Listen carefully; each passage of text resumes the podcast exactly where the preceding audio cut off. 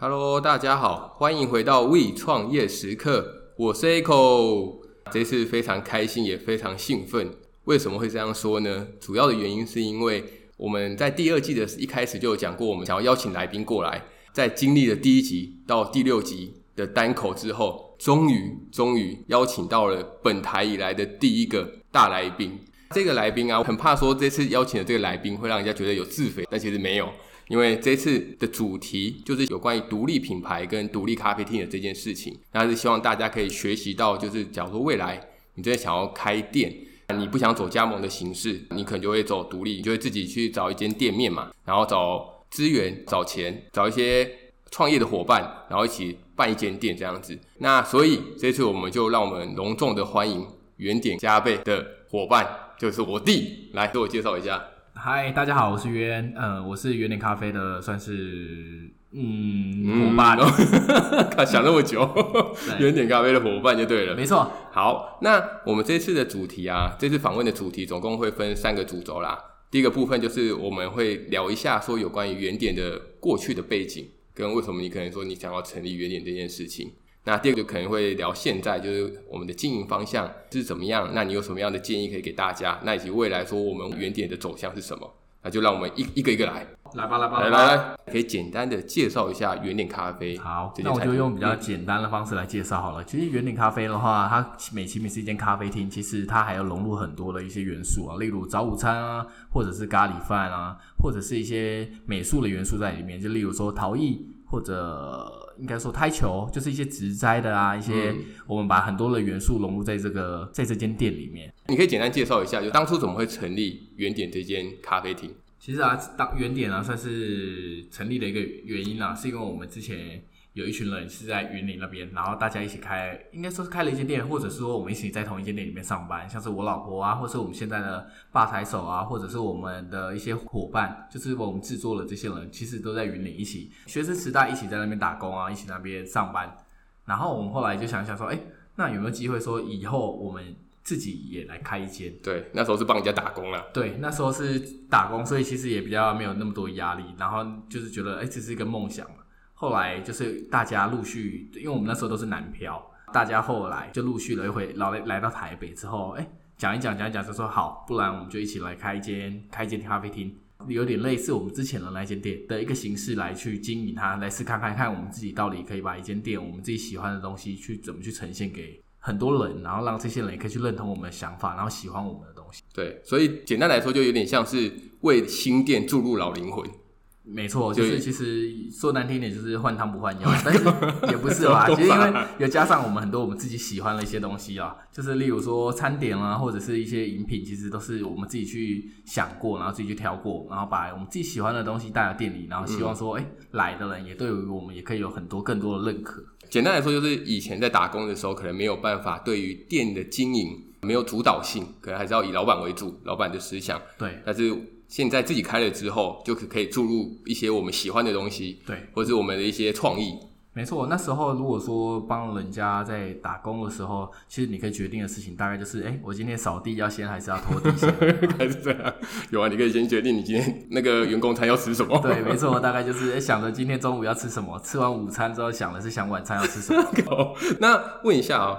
所以在之前的那间店，哎、欸，可以透露一下之前那间店的店名吗？可以啊，之前那间店叫村上漫步，但是你上网打可能还会有，但是其实现址已经都已经不存在了。当初怎么？因为你那时候是说你们都是南漂嘛，然后现在就是到了这边来经营。所以已经算是来台北重新开了一间，对。那怎么会那一间就没有继续做了？哦、因为那间被我们弄倒了，刚好我没空。不是啊，因为其实那一间就是那时候我们经营的其实蛮好的，就是简简单来讲，就是它是一个大环境蛮漂亮的地方，然后也是融合我们现在的一个灵魂，叫做陶艺。然后很多它在云林，所以很多那种回到故乡的人都会到我们那去坐一坐。所以其实我们那礼拜六日有时候都是忙到不可开交的那种。然后，如果你想问的话，最主要为什么会收掉？其实很多人也都会遇到一样的问题嘛。人为因素就是因为房子不是自己的，所以租约到期的时候就会有很多的变因在。所以那时候我们就是一开始是跟县政府，应该算是跟县政府租的，政府单位租的。然后那时候因为政府他后续有规划说要给其他的厂商进行一个整个包区，然后包整个环境的一个去经营的方式，所以就跟我们讲说，不是要调涨哦，也不是要调降哦，哦，不租给你了哦，被修等来了。对对对，就是要把它收回去了。啊、所以现在目前你去那边看的话，就会看到一个叫做“鹅妈妈乐园”。其实老实说，这真的也是一个风险啊。举个例来说好了，可能说跟房东在签约的时候打太长，我们可能也会害怕，因为我们不知道做不做得起来，还是怎么样，有些因素。但打太短，我们也会害怕，因为。我们的装潢就开了呀，对啊，没错啊，啊。所以就这就是一个两难，对啊，两难呢要深入考量，就是要不就是你有一个富爸爸，那个店面是爸爸的，完全不用担心，没错没错。可以问一下，就是为什么当初在取店名的时候，因为店名其实对我们来说是就是我们的 mark 嘛，就是其实就跟我们的名字一样，非常非常的重要，所以通常取名字都一定会有个含义在。对，那当初我们怎么会决定好就叫原点，而不是叫？逗点，逗点我没供。对，因原本有取想取做句号，没有句点，句点，对，完美的句点，对，句点没有。其实那时候取做原点，是因为我们觉得好像就是一个重新开始的意思。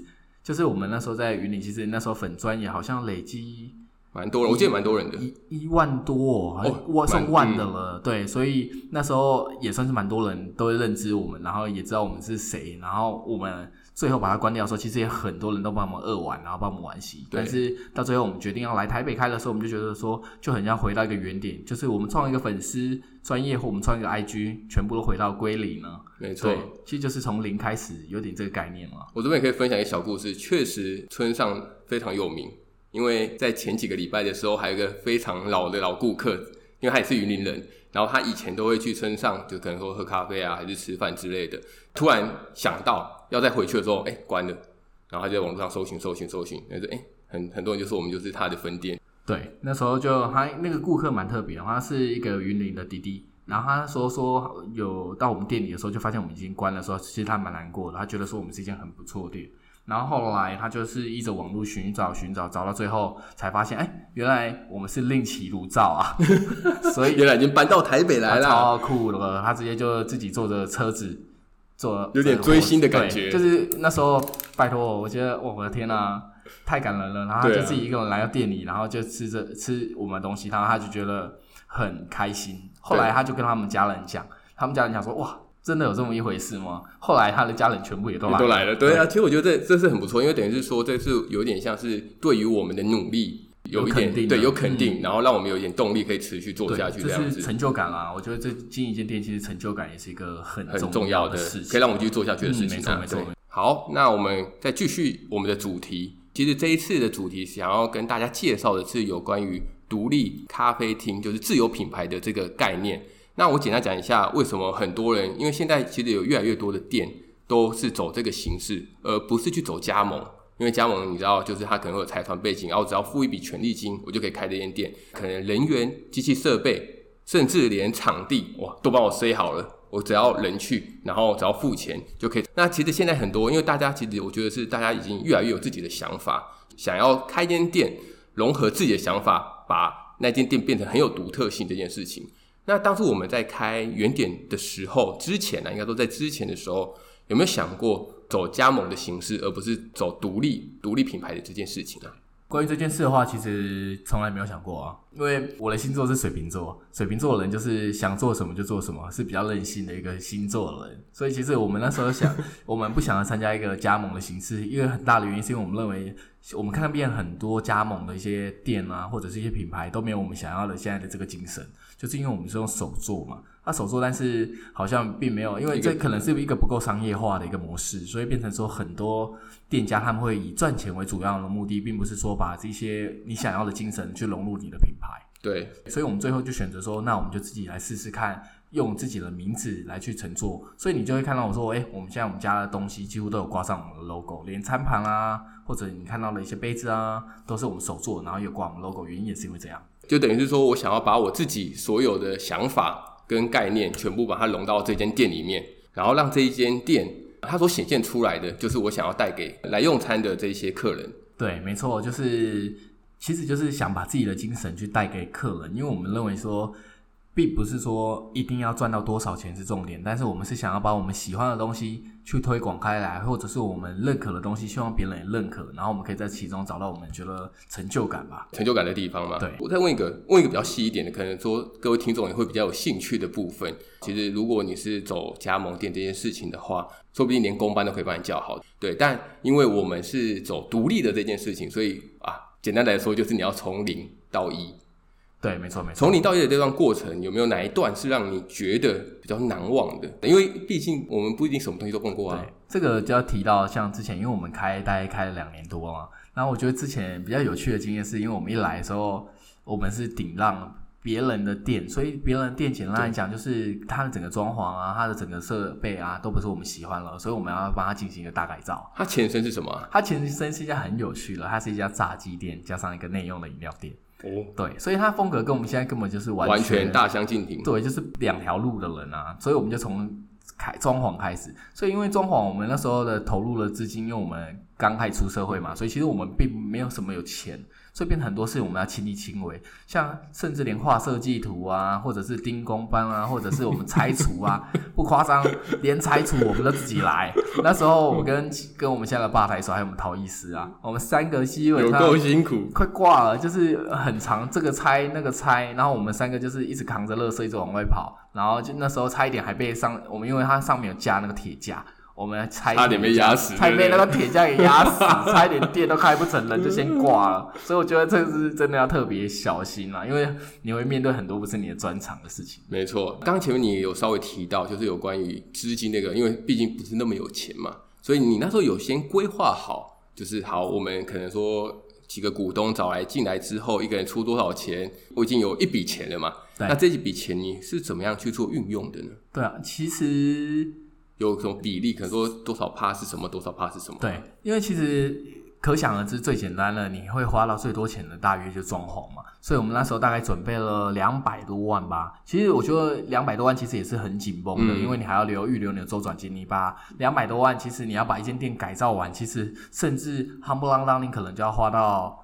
一百一百八吧，一百八左右。那是因为我们很多事情就是亲力亲为，所以导致我们很多的成本有往下再收敛一些。所以我们那时候大约在装潢上真的也是花了，夯不啷当也是花了一百五。所以变成说你在准备上的话，我们大约装潢我们不管哈，无论于装潢，因为我觉得装潢其实并不是一家店可以生存多久的重点，反而是周转金啦。我大约觉得你至少至少要把你总资金留下大约四成。再少再少，我觉得也是要三至四成，你都要去应付你的日常周转。例如说，你一开始开店的时候，小猫两三只，没有什么人，没错。所以你每一天开，那简单讲，每一天开，每天亏。所以你房租、你的人工什么全部都要钱，所以你的营运周转金，我甚至觉得是更重要了。你如果心有余力的话，我甚至觉得你可以把你营运周转金。常备用的再拉高一些。对，没错。我记得这个之前我们有在讨论过这件事，也可以分享给听众。就是你不一定要先把装潢一次就塞到好。对对对，对。你可以先做，然后慢慢的去修，慢慢的修，修到你要的样子。但是最重要的还是要周转金。那其实之前前面几集其实有稍微提到，就是周转金的部分，最好就是可以，你可以想象说，如果你真的都没客人。对对，那你至少也要可以活四到六个月，不然的话，你可能真的水位是真的非常不够的。对，通常是四到六个月。我觉得，如果要依依你的装潢来调整，如果你的装潢杂入的是更多的话，其实你要拉的更长。因为简单来讲，你不要装潢花了很多，然后到最后你根本什么都没有赚到，你的周转金也烧完，所以你就等于就直接打关啊，对，你就等于剩下。狼把它 game game 嘛，对，没错，而且剩一条命呢。所以你可以看到，其实现在店很多周转的，应该说汰换率都相当的高。我觉得很大的原因应该就是在这一块。没错，再你可以讲一下，因为原点这好像有点在这题有点在打广告的嫌疑啊。因为原点其实就在板桥，对啊，但板桥其实大家都知道，板桥啊，它是一个一级战区，虽然说人口非常的多，但是相对的。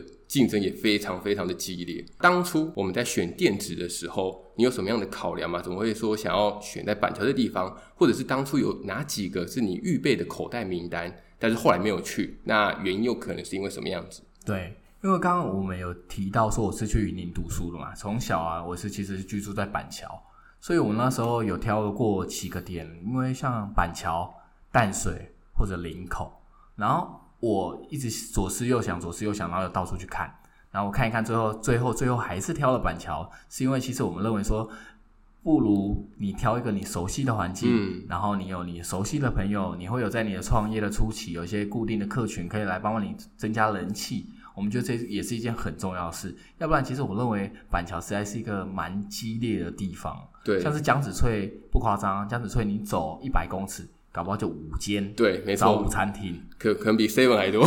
对啊，那个真的是超级多的。但是我觉得这件这件事情，就是你要想想看，你在创业初期的时候最难熬的时候。有可以帮助你，或者是可以去协助你的那些、嗯、那些的亲朋好友啊，来帮你添添人气的，他们有没有办法来帮助你？这也是一个你要考量到的重点。没错，应该是说不会演啊。其实就是我们其实都是板桥人啊，所以我们选择了一个我们最熟悉的地方，我们也知道说可能口味啊怎么样，大家怎么样，商圈怎么样，所以我们就选择了在板桥这个地方。那还有一个就是像我弟提到的。就是在试营运的阶段，其实很多的时候都是你的亲朋好友们来给你旁听。对啊，那时候我们一开始开店的时候也是啊，我的之前的同事啊，我的之前的一些猪狐群狗党啊，全部都来了，没错 没错，都来了，我差点滴眼泪。对啊，全部都来捧场啊！其实这这干不呢？真的啊，真的真的真的，这时候就可以看到我做人有多成功。是这样吗？不是请客的哦，拜托他们来，拜托一下，拜托。也没拉回来讲好了，就是因为这集的主题就是独立自有品牌这件事情。那其实我们现在说长不长，说短不短，其实我们也是经营差不多两年多了啦。对对对。那在这两年多的时间当中啊，你有没有觉得想要做自有品牌这件事最困难？你觉得哦，有点做不下去的地方可能在哪边吗？对，因为我觉得做自有品牌其实是你的优点，是你的缺点啊。你要去想了是，因为你当初想做的时候，你有可能觉得说，嗯，我想要做很多的活动，例如促销，我你来我送你什么，嗯，让你吃到饱还是怎么样，吃到吐啊。可是，其实这些活动的背后是要付出很多很多的精神去想，想说你要怎么去行销你的店啊，怎么去行销你的餐点啊，怎么去行销你的精神。对，如果你是走加盟的话，其实我相信有很多的一半的精神都可以从总店那边或者资源创办人来那边啊，对，你就可以去那里去获得，去那获取。所以我认为，如果你以自由品牌来讲的话，最困难的是你要怎么去想着让你的店去前进，因为其实创业就是这样，就是。不进则退哦，这边可以讲一下。其实我觉得啊，自由品牌这件事情啊，最困难的地方应该是在定位。对，没错，还有你的目标客群的概念。定位跟目标客群这两个东西，其实我觉得它并不是那么容易。虽然说两个东西是互相两两影响的东西啦，但是其实我觉得定位这件事情没有到那么容易，可以马上说好就是要抓这一群人。那我的定位是怎么样子的？其实它是一个修正的过程。就是我们店在开，然后我们也去观察我们现在的顾客，他的轮廓是长什么样子的。那他们渐渐进来，可能说，哎，他们都是点什么样子啊？什么样的餐点是他们喜欢的？慢慢的去找出你自己的一个，就你的自己的市场。对啊，你要自己去开店，然后自己去寻找你自己的目标 TA 哦。因为你真的不知道你的 TA 轮廓会长什么样子，因为喜欢你的店的人，或许有时候跟你往往跟你想的不太一样。对啊，我们那时候也曾经想过，哎，我们店是可能会有很多很多的学生或什么之类来。可是我后来发现，其实学生也是蛮多的，但是很多就会是情侣啊、家庭聚餐啊，跟我那时候有点出乎意料。没错，就是主力客群跟我们一开始想的不一样。对对，那后来我们的策略也会跟着我们后来观察到的这群人慢慢去做修正。对，没错，就是一直去修，一直去做，要不然真的会。就不进则退，像刚刚有提到的这样。刚好说到这个板桥，其实竞争非常非常的激烈。那你觉得原点跟其他的竞争者差异的地方在哪边？还是说我们的竞争优势在哪边？对，因为其实有些人来我们店里啊，他都会觉得说，哎，我们的早午餐啊，为什么没有附一杯红茶啊，附一杯黑咖啡啊，或者什么之类？我们那时候想的就是想要怎么去呈现一些好的东西给顾客。顾客，嗯，所以我们并没有办法像是有些。店家他可能用泡的，然后泡很大盅的，然后去对对泡一桶，对泡一桶，然后可能就放在那边，然后给顾客，所以他们可以比较快速的出。所以我们连餐点、饮品，我们都是很用心去调。例如我们的烘豆啊，也是跟一些台北知名的店去进的。对，我们一杯咖啡也都是，因为成简单来讲，就是你的成本降不下来之前的时候。嗯，我们不愿意去牺牲成本来去换取我们的品质的往下降，嗯，所以我们是认为我们的餐点我们会要想顾在一定的水准，呃，可以让大部分人可以吃到一一餐好吃的，然后一餐饱的。然后在另外一方面的话，我们刚刚有提到，我们都是以手作为精神嘛，就是例如说，我们店里很多的，你可以进来看到很夸张，不夸张，应该不是说很夸张，应该是说很不夸张。对，我们连灯具都是我们自己做的，连盘子你可以看到了，除了。呃，你用得到的，对你用得到啊，除连我我讲你用不到的装潢也是我做的，对，跟前面提到的嘛，全部都赶紧来啊，这些我们都是我们做的，连盘子哦，盘子你进来看哦，都会上面有一贴我们的 logo，然后它我们的杯子几乎应该说全部都是我们自己做，连灯罩啦，连那些灯具啦，全部都是我们自己手做，然后我们所以我们也会融入很多手做的精神，我们也会把一些。我们就认为说板桥其实有缺了很大的一部分，例如说课程啊，或者是一些比较文艺的气息。有些可能喜欢画画的人，喜欢做一些艺术的人，他们没有地方可以去展示他们的作品，所以我们希望说，我把我们的店家也可以成为这些人的集散地，可以让他们在我们店里去呈现他们想呈现给大家的。对，然后跟我们一起。可以把这个精神带到板桥，注入不一样的文化。没错，我这边可以简单总结一下刚刚说的，因为刚刚前面讲很长。应该说，第一个我们想要做的就是原点咖啡啦。原点咖啡想要做的其实不是想要去拼成本，然后去拼回转率，呃，有点像翻桌率。翻桌率。很多餐厅其实他们想要拼的翻桌率，嗯，但是其实我们这边就是希望你可以来这边，然后可以悠闲的去吃一顿早午餐。对对对，没错，就是很多人他们就会坐在我们这里。可能我们虽然说原则，我们用餐原则是两个小时吧，但是其实我们很少很少会跟客人讲说啊，用餐时间到了，两个小时到，你剩九分钟哦，要加值喽。我们不会跟顾客这样讲，对，对，我们因为希望顾客来我们这可以像回到家这样子，他有个良好的那个舒服的用餐体验，没错，就是这样。然后第二个是，不管你是看的，你摸得到的，还是怎么样，就是像我们的碗。我们的盘子，对，甚至是我们的杯子，全部都是我们的陶艺老师一砖一瓦烧出来的，对，烧出来的。还有这间，还有另外一个，就是甚至连菜单，我们都是自己画的，没错，真的是，真的是，就是这个手工啊，手工就是我们的那个，差一点，差一点赔了夫人又折兵，什么都手都快断掉。对，好，OK，那因为。独立品牌啊，或做个人品牌这件事情啊，其实我觉得还有第二个最困难的地方，其实就是行销跟曝光这件事情。因为你不像是加盟店，他们可能有一定的行销资源，打广告。其实你知道，打广告其实就是花钱啊，对啊，砸钱下去就对了啦，就是砸了少又没有用。呃，以原点现在的这种状况的话，你们有没有什么样呃比较特别的行销策略，或者是行销的方法，也可以跟我们的听众可能说可以。跟大家分享一下，嗯、目前啊，我先讲一下原点目前进度好了。目前进度的话，在粉丝专业大概是两千多个赞，Google 评论的话，我们大概是三百折，然后维持在四点七，对，算是我们认为其实使用者体验应该都还算是还不错的。然后我如果关于这点的话，我觉得我可以先提出几个平台好了，像 FB、IG 啊，或者是 Google，我认为这是势必要经营的一件事情。但是我觉得我们近期在办了一个活动，是例如说我们会希望顾客。讲真实，对，写下他的评论，然后我们都不跟顾客讲说一定要给我们五颗星或什么之类，我们会跟顾客讲说，就是给我们真实的回馈。那我们例如说，你觉得我们不好，那你就是我们不好，我们有改进的空间。然后你觉得我们不错，然后你也可以给我们肯定，成就感我们也会获得，也会做更快乐。然后这些活动，我觉得就是你要时时常的一直去想，因为这是有时候是一个灵感啊，就你也想到说啊，我要怎么办这个活动？像是我们就会，例如说，我们用我们的甜点。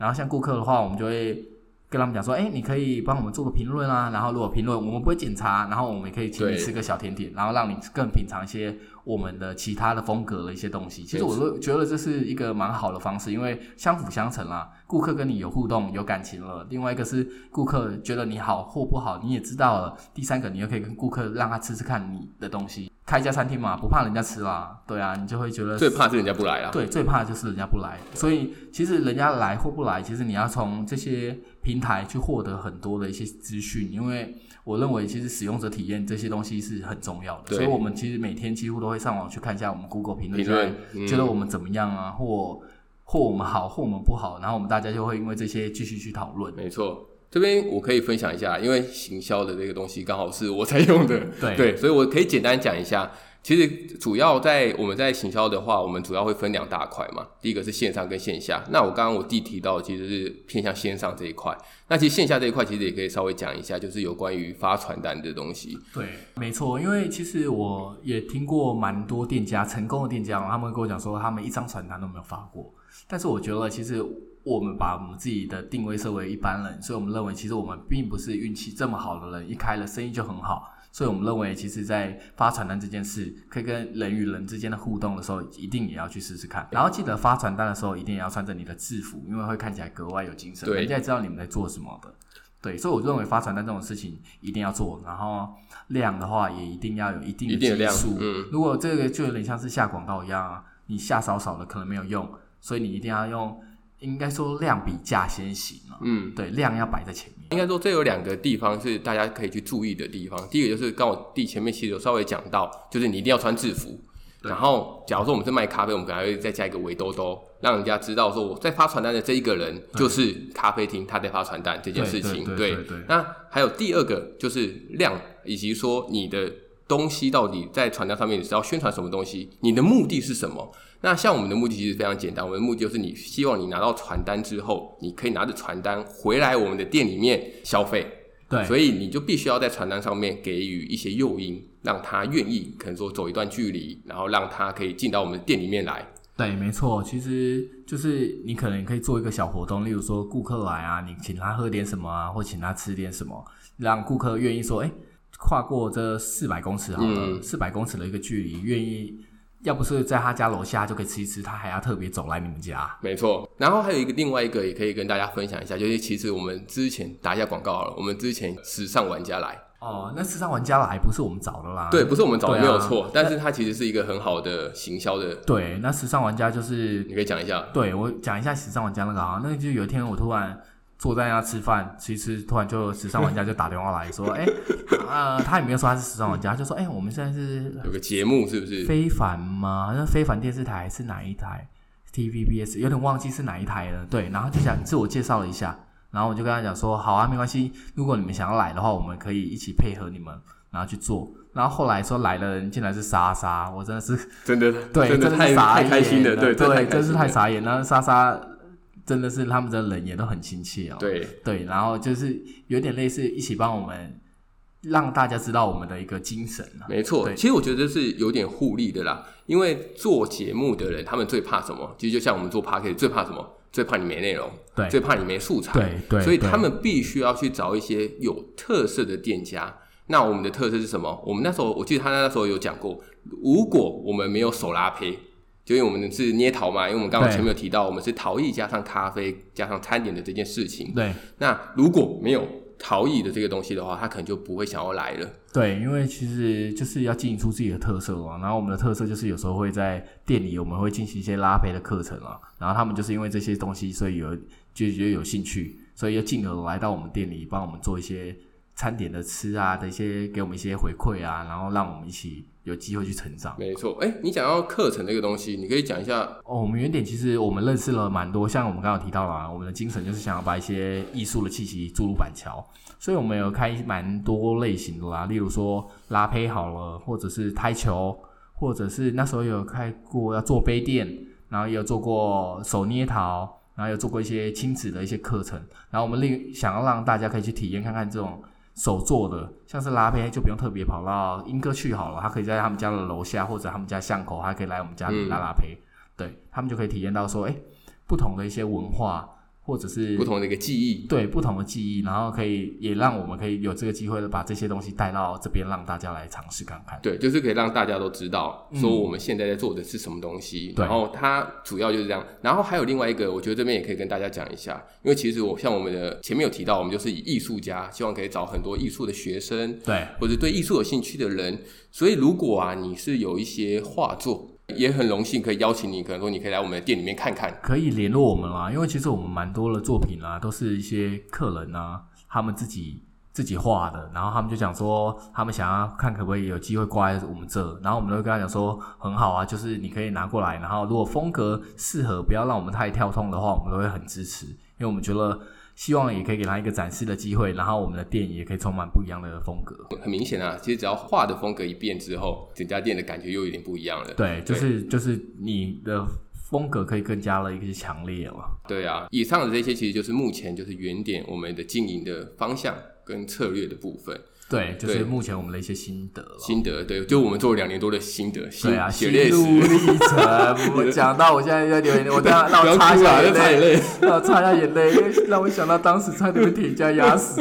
血泪史啦，就是血泪史。所以等于是说，如果真的要对这个有兴趣的话，其实大家可以多做一点交流。所以如果听众有兴趣的话，也可以来原点，我们可以聊聊天。对啊，这都是非常 OK 的。啊，现在像也蛮多现在的生活旁边的朋友，他们想要开一间店，他们都会先来跑来问我们看看，对，先来看看我们有多惨。这样子，就来说，哎、欸，这个餐点，这个呃，餐饮业可以做吗？对啊，这个呃啊，你怎么又在这？我早上来你在这，然后晚上来你还在这，啊？你假日要去哪？哎，你怎么又在这？对，所以对啊，这些。这些的辛苦都是要好好的去自己去体会，对，去思考一下啦。嗯、对于未来这件事情啊，可能未来的一些期许，或者是说未来的一个方向嘛。对啊，目前如果说未来的话，我觉得可以分对内或对外吧。我近期的话，就是把我们的餐点又重新 re 过一轮啊，我就想要把我们的餐点把它改造 level up，对 level up 就是不计成本的 level up，对，就是概念就是我们想要把我们的东西。更精致一些，然后可以跟一般的早午餐会有不一样的一些有一个区隔，区隔一个存在。你可以体验看看我们的东西，例如说，人家可能饭类就是一碗饭，然后两三个小菜，他的小菜可能些烫青菜啊，或者花椰菜。然后我们的就不一样，我们可能就会用沙沙酱配上我们的饼干，然后或者是我们还会有一些手炸的啊，手不是手炸，手工炸馒头，手炸下去就 另外煮菜了。对，手工炸馒头，手是最重要的，生财器具。对，这个我们会把我们的餐点啊，然后我们的一些饮品，我们都会不断的去想啊，不断的去让它更新。然后对外的话，我们会是，例如说，我们就是最近我刚刚提到了嘛，我们就会去推一些活动啊，因为我们想要知道的就是顾客的一些真实的心声啊，真实的回馈啦。嗯，然后最终目标的话，就是我希望我们就一定要让客人来都是开开心心的来，然后满满意意的走。我觉得这是我们开店，我们觉得最重要的事。嗯，未来可能说店越做越大之后，有没有考虑可能说走什么加盟，让人家加盟啊，或者是说我们再开第二间直营，你的形式会没有？什么样的对啊？现在想法现在想法的话，觉得说再开一间的话，真是太累了，有点。现在一间都快一动动都没掉。对啊，就是那分身乏术了，就是可能到时候一个礼拜七天还不够用。先顾好一间店，先顾好一间店。我们想把这间店最主要的根去顾好，然后我们可能到时候会创一些一些平台，让一些我们刚刚有提到的艺术家，他们可以在上面互相交流啊，互相的一些看一下。然后再来的话，或许就会像是 Echo 讲的，Echo 讲的那样子，我们再开一间，然后可以让更多地区的人可以去体验一下我们的一些精神，大概是我们一些未来的一些小方向，对未来的期许啦。那这一题就是可能大家最想听的，就是对于未来可能说想要成立自有品牌的创业者，你可以分享一些过来人的经验，以及说注意的点，对一些小提醒啦，等于说一个小提醒。我觉得最主要、最主要自有品牌，就像我刚刚也有提到嘛。我觉得其实自有品牌最主要你要花很多很多很多的心思，嗯，去思考。然后，但是一个人的思考其实确实是有限的。所以，但是你可以看一下网络的资源相当盛行，Google 啊，你现在 Google 下去，你可以看到很多资讯；YouTube 或者你打下去，也可以看到很多资讯。我觉得你要不断的去这些资讯里面看，然后甚至你也可以去成品看看书，看那边看一看，说，哎，你最近的。餐点啊，想要加强，还是你的店里的风格，或者是你的其他元素想要去改变，你要不断去更新你的头脑，然后让你的这间店的更新的速度要快，不要让你这间店去停下来，要不然就是像刚一有提到了嘛，提到了两次，真的是开一间店就是不进则、啊、不进则退，如果你停在那里，你就会退步，这是非常重要的一件事情、啊。对，对啊、你要时时刻刻的去想着如何去更新自己的想法，更新自己的店。因为它就像是你的一个成果嘛，嗯、所以你就要让让它成果表现的会更好、更顺畅。对，举个例来说好了啦，就是以菜单来说，其实菜单这个东西应该是可能一个周期你就必须要换一次。对，就是你要时常去出一些例如特产啊，要不然你的老顾客来就觉得哇。怎么每天都吃这些？就像你每天那个人都吃麦当劳，刚刚讲赶快的，你可能你可能也吃不下。但是其实你的脑袋，我相信一定也是有限的。你会没有办法去，有时候你固定做久，你也没办法去思考说我可以去更新什么。那我们会给你一个，像刚提到了，你可以上网看啦、啊，看书啊，还有另一个方式，你可以去其他的同业啊，或者是你喜欢的店去聊聊天，去吃吃看，你会有不同的火花跟不同的想法。对，你会有不同的想法啦。最后的最后，我想要私信的问你一下，可以让你持续就是在创业的这条路上面，你觉得是什么样的东西让你可以继续坚持了两年多？的这个时间，就两年多，其实是非常长的时间。对啊，两年多，你算一算，夯不啷啷，可能快要一千天。对，没错啊。对啊，就是我花了那么多虚耗，那么多青春在这里。不是虚耗，我们还在摸索，对，瞎子摸象，对，摸到大腿了。对，没错。现在，如果你说最主要什么原因可以支持我继续走下去的话，就是钱吗？不，不，不是钱，不太肤浅，太太肤浅，太肤浅了。那我们早就已经跪在地板了。我们 C 的 C 的稿不是这么说的。没有，其实我说认真的，我觉得最主要。可以支撑你下去走下去的，一定都是你的热情，跟你当初的一个梦想啊。如果有时候我真的真的也会觉得说做到这个，有时候哇，这是爆肝累，爆肝累，爆肝累，这是爆肝累。有时候你想想看看，我一天定在店里可能定了十四个小时，虽然说有时候人家觉得说我好像无所事事在那走来走去看来看去，但是其实很多杂事都要去捡着去做，所以我们有很长的时间可能都在店里面泡在那边，然后我们一整个礼拜。你的朋友约你，你说没空，哦、不行，我不行。你的同学约你，呃，我没空。呃，干你很难约。对啊，干你很难约。然后我就说，对我真的很难约。对，其实我觉得最主要是你的热情，跟你当初支撑你想要做这件事的梦想，千万不要忘记。有时候你会觉得很累，很累，然后你去想想看，说，那你当时为什么想这么做？那你想一想，或许你会有动力。然后另外一个是你一定要在这些这些。你的日常琐碎的事情上面去找一些成就感，没错，对，非常同意。因为成就感会导致你的热情会再次的燃烧。就是有时候我觉得超累了，然后顾客啊，他们就想说，我就有事没事去跟顾客聊一聊嘛。顾客就说：“哎、欸，你们家东西很好吃哎，什么什么什么之类的。”然后我就觉得说：“哇，突然又好像被激励。”对啊，马上就煮两份咖喱饭自己吃一吃，这样哇，真的好吃，好像打了药一样，哦，对，就起来了。对，总归真的是梦想去支撑你的热情，这些会承载你的一些辛苦都会。有价值了。我可以补充一下热情的一件事情啊，因为其实啊，在开店的时候会分两种状况。第一种状况是什么？心累，生意不好的时候心累。对啊，生意好的时候身体累。就是人家讲的那个、啊、生意，生意应该说什么？生意呃，生意不好。电倒，生意好人倒，对对 对，就对啊，就总该有一个选择，总该有一个要倒的啊，对啊，对啊，所以我觉得热情真的非常重要，真的是支持一切的动力啦。因为像你知道，我这个 podcast 也是听的人可能也是很少，对啊。然后如果真的不是因为有个热情，或者像你讲的有个梦想，可能说我的梦想，可能说我希望可以把一些知识或一些东西分享给大家，这个东西，这个动力，这一口气。撑住的话，对，一下就倒了。对，所以说，其实你真，真要找到你的初衷，要找到你的初衷啦。人家讲那种莫忘初衷嘛，对不对？虽然说很老梗，但是我觉得有时候真的想一想很有道理。而且走过这条之后，你会发现，确实是真的就是这样子。那还有另外一个，也我觉得也蛮重要的，就是找到一群好伙伴。真的啊，上班才不无聊啊！对，第一个是上班不无聊，啊、第二个是你们在呃有一些意见，可能说你们有一些什么东西议题要讨论的时候，对，其实是可以去互相去，因为大家的长处是不太一样的，所以可以去参考一下大家的想法是什么，然后再去做一个统整这样子。嗯，没错，就是真的是有一些好伙伴，真的会也会支撑你继续做下去了。对，好，那最后就是因为好不容易终于有个读者，也不是读者，说错了，是有个听众。对，有个听众他有来信，因为他知道说我们这一次就是要访有要访问创业家这个东西。对对，那他想要问的是，假如他现在他很想要创业，他非常非常想要创业，但是呢，他的家人反对他。对，哎对，哎对，刚才我没有问到，哎，你在创业的时候，你的家人有没有反对这件事情啊？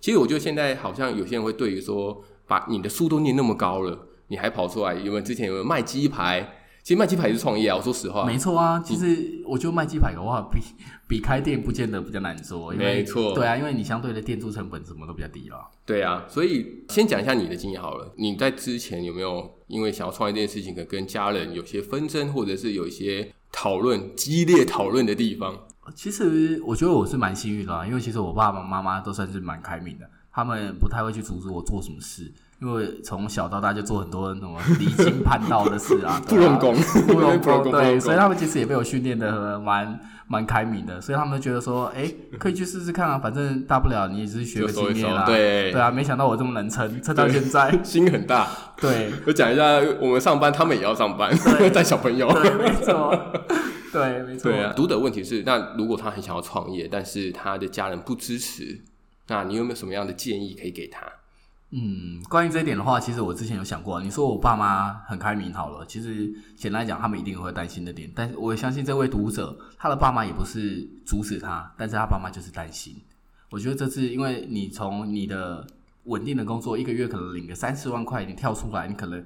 应该说你一两万块，或者是说更惨的是，可能路有冻死骨这样子。嗯，对，就是对，就是什么都没有，什么都没有，真的是这样子。对，所以他们其实一定是会担心。所以我觉得，其实跟家人沟通的时候，我会觉得你可以设计一个 deadline。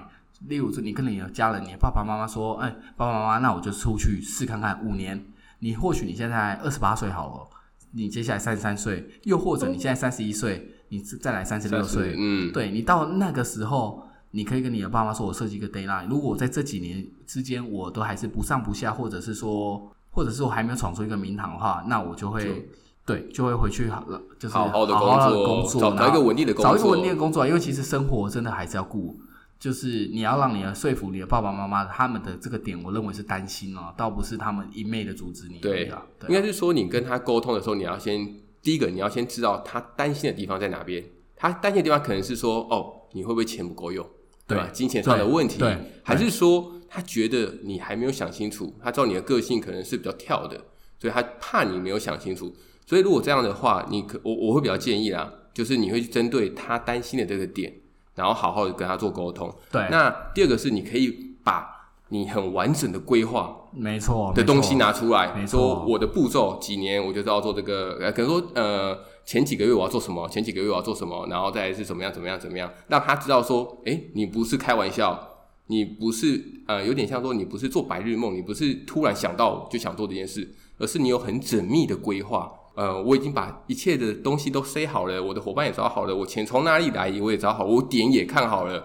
说不定他们还是有可能会担心，但是我觉得他的阻力就可能不会那么大，因为他知道你真的是想过的。对，没错，就是你要是。试图的让你的父母知道，像你刚刚 Echo 讲了，让他们担心什么点，你要知道。如果他们真的很担心，哎，你是一个可能是一个规划对比较散，规划比较没有那么缜密的，那你试图或许你可以做个 PPT 嘛。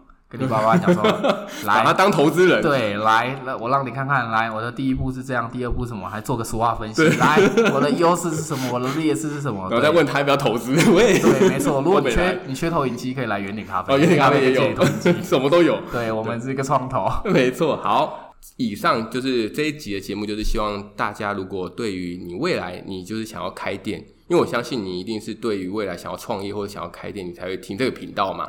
所以我就希望说，我的第一集找来宾的的第一集是可以带给你一些想法跟一些不同的概念，所以我就找了我们个我最熟悉的，然后一起来分享给你听，就是我们在这两年半当中我们的心路历程。对，是怎么样子的？没错，就是我们的心路历程，这些苦过来啊，对，还没苦过来，还没，还在苦中，苦中。对，我们现在在 苦海当中，当中啊。对，没错。希望大家会喜欢我们这一集的节目啦。这一集的节目就到这边喽。好，你等等哈，等等，等等，安装安装，渊哥送幸福喽。对，现在今天如果喜欢这个节目啊，然后你对我们也是有兴趣的，也想试试看我们东西的时候，你可以到 Echo 那边，We 创业时刻那边去。留言看他的活动办法啊，然后我们这里会抖那一颗蛋糕，对，然后让大家可以去尝尝看，说我们的一个餐点，对，真的没在好小，好吃，要求要加，应该是说，对，对，我会将活动办法写在我的 IG 上面，然后大家来抽蛋糕喽。因为我现在的粉丝也不多啦，所以我相信，如果你来抽，你的几率应该是蹦高，对，蹦高 高的。这几千万不要推荐你朋友来听。对，这几哎不行啊，我后面还是要讲那一段。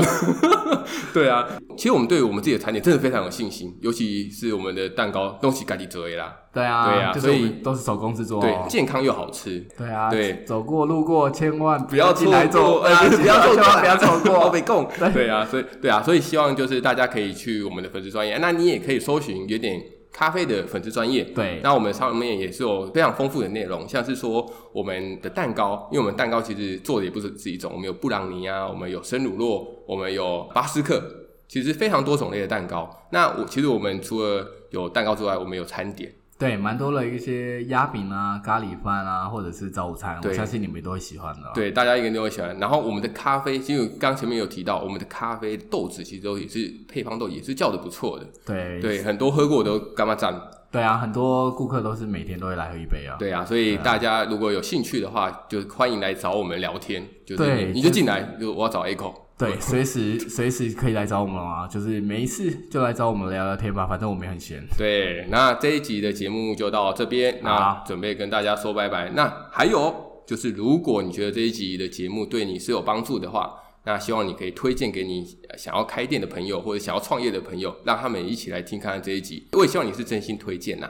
就是有点像我们的做法一样，真实评论，真实评论。对啊，如果你觉得有哪里不好的话，你也我也欢迎你到我的粉丝团或者是到 IG，对，真实，真实干掉，真实，可能会边看边哭。对啊，我有这样吗？我有那么惨吗？